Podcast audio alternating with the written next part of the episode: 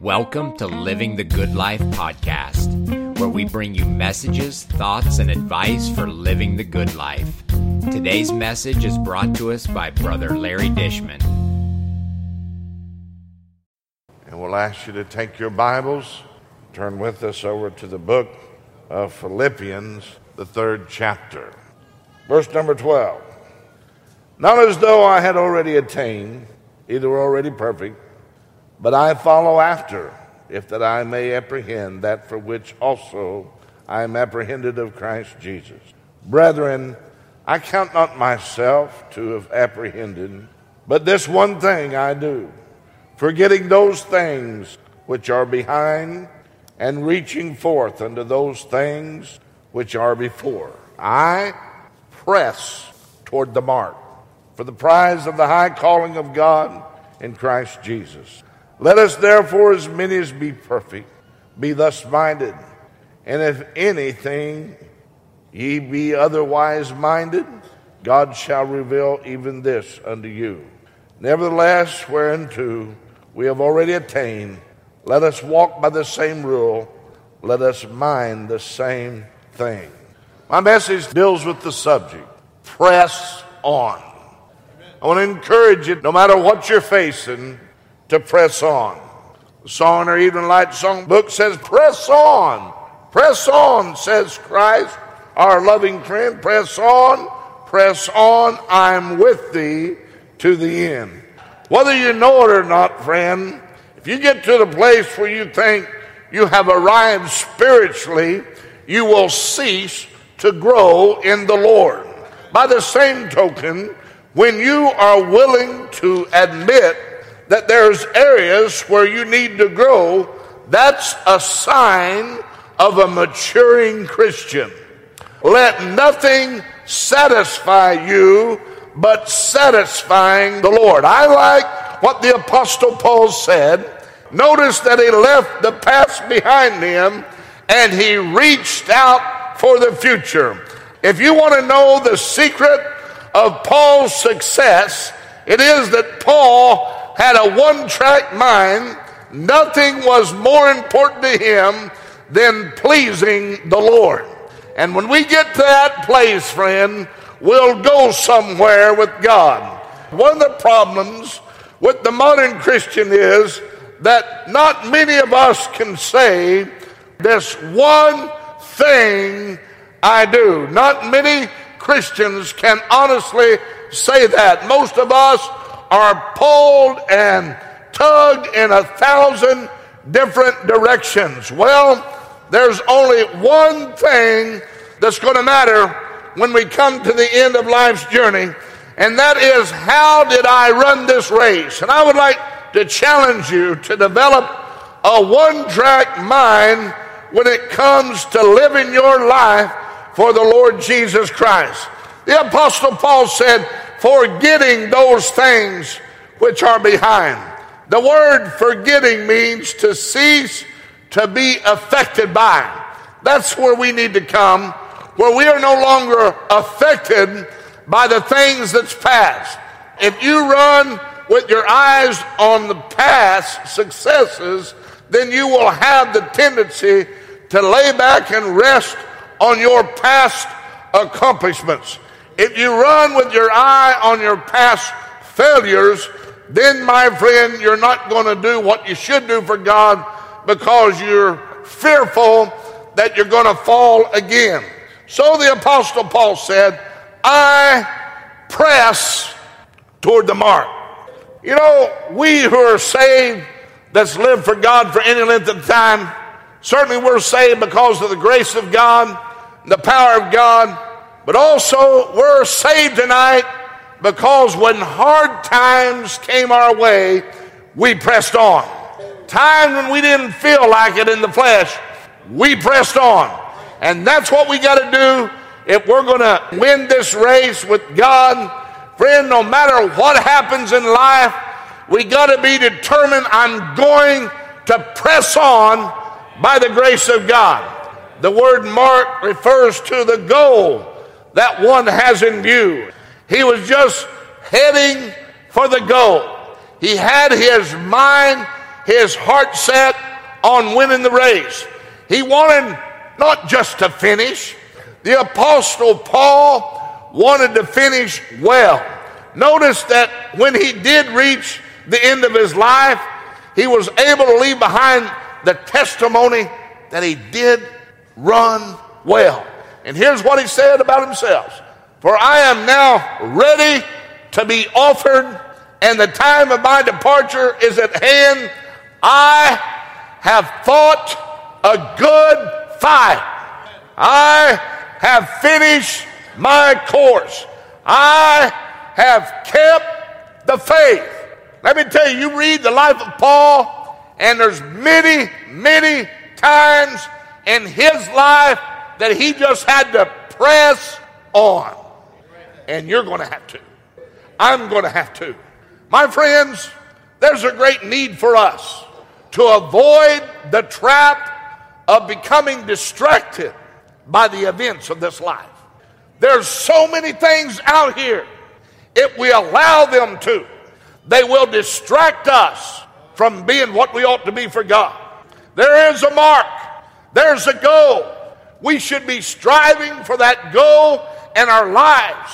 And God help us to every one of us that we keep our eyes on the goal. Too many start out prime, pump, ready to run the race. But after a few weeks, months, years, they become distracted.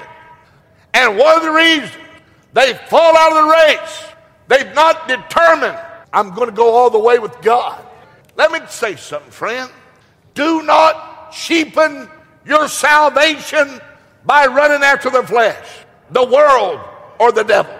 Treat your relationship with Jesus Christ like the precious thing that it really is by striving to live up to this high and holy calling. Friend, if we are to succeed in the Christian life and honor God by the lives that we live, then we're going to have to run with our eyes upon Him. We'll have to learn to turn a blind eye to the allurements of the world and a deaf ear to the siren of the song of compromise. Friend, if we attain the prize of Christ's likeness, then we'll have to pay the price of dedication and struggle. And we, as the people of God, are going to have to learn no matter what happens, no matter the situation, that we are going to press on. Press on, my brother, my sister. There's no place to stop in this race. There's no other place to go but keep pressing onward for God. I'll just tell you, friend, it's going to be a hard fought victory, but in the end, when we see his face, thank God it's going to be worth it all. Amen. I'm not going to tell you that it's always easy because it's not always easy, but one glimpse of his dear face, all sorrow will erase. Praise God. It'll be worth it all one day when we see the blessed face of our Savior. How well are you running this race? Do you have the determination? I'm going all the way with God. Are your eyes on Jesus alone? Then you got to get your eyes off of people and get your eyes on Jesus Christ.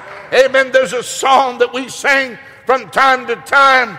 Turn your eyes upon Jesus. Look full in his wonderful face. The things of this earth will grow strangely dim in the light of his glory and grace.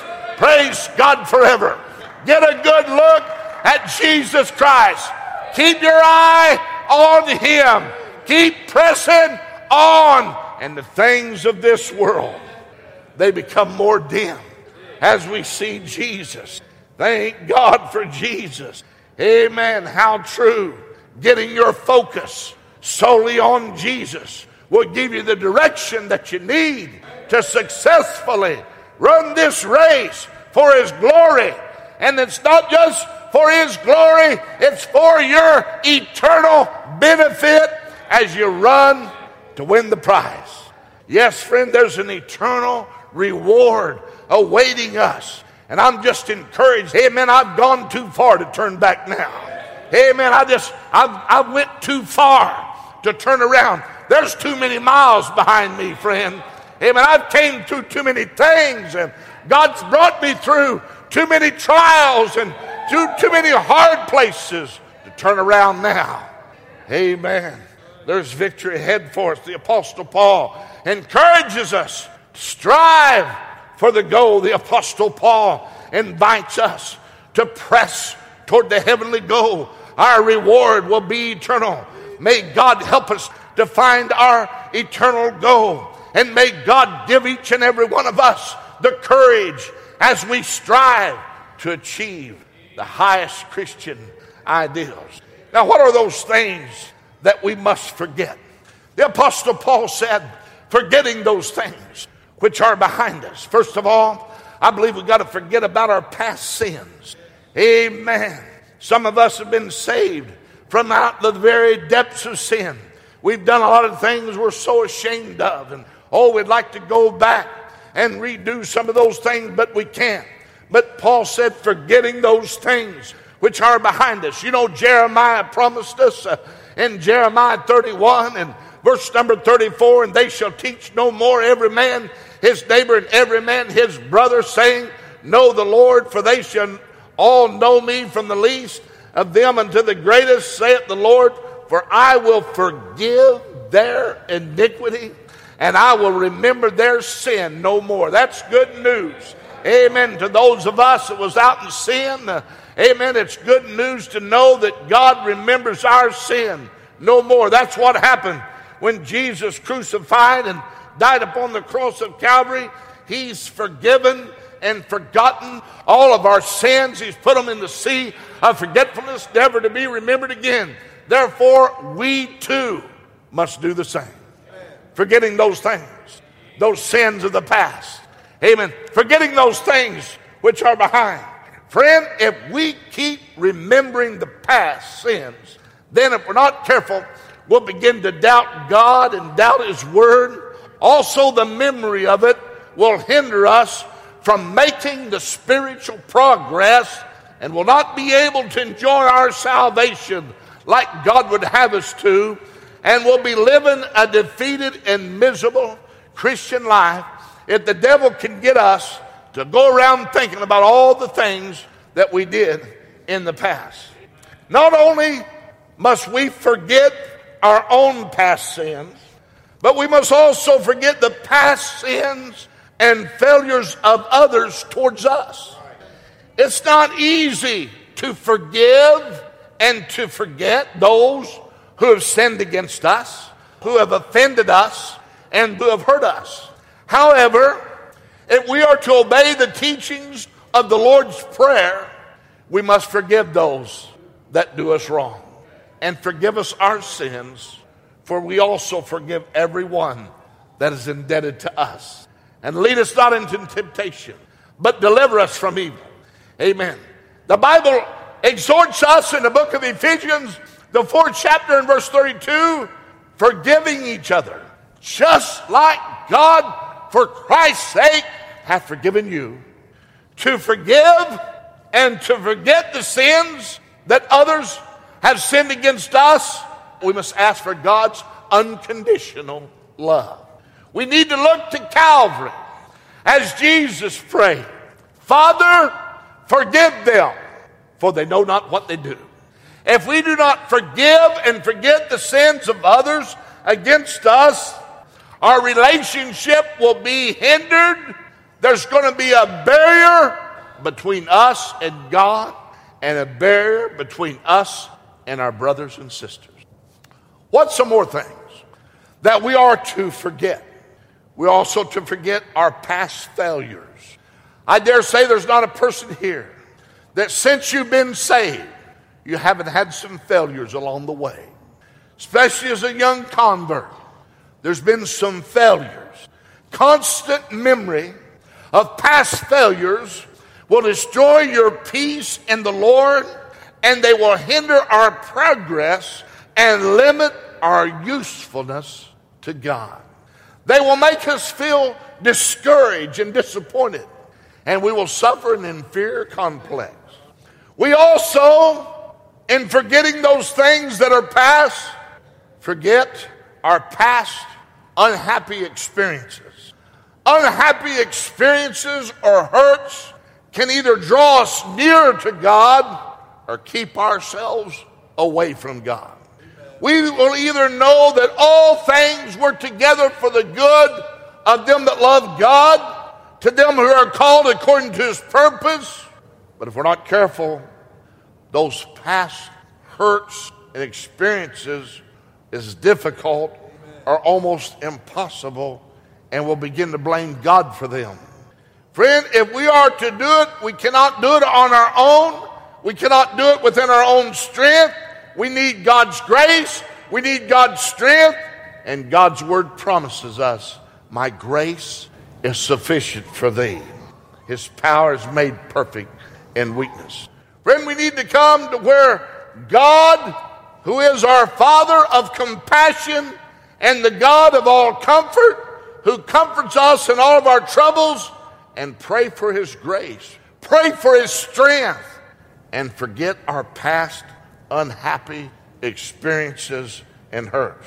Through prayer, God will grant us the peace of mind that we desire down deep in our hearts. If we keep dwelling and remembering our past unhappy experiences, those hurts, they will cause us to get deeper and deeper into our sadness and depression, and we may even have resentment towards God, have resentment towards those who are around us, those who are trying to help us.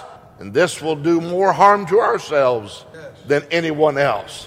God does not want anything in our past to have any kind of control over us. Is there something in your past that has some control over you. God doesn't want that. He wants to set us free from anything of the past that still has control over us. Even our past success, past achievements give rise to pride within us. Pride is sin.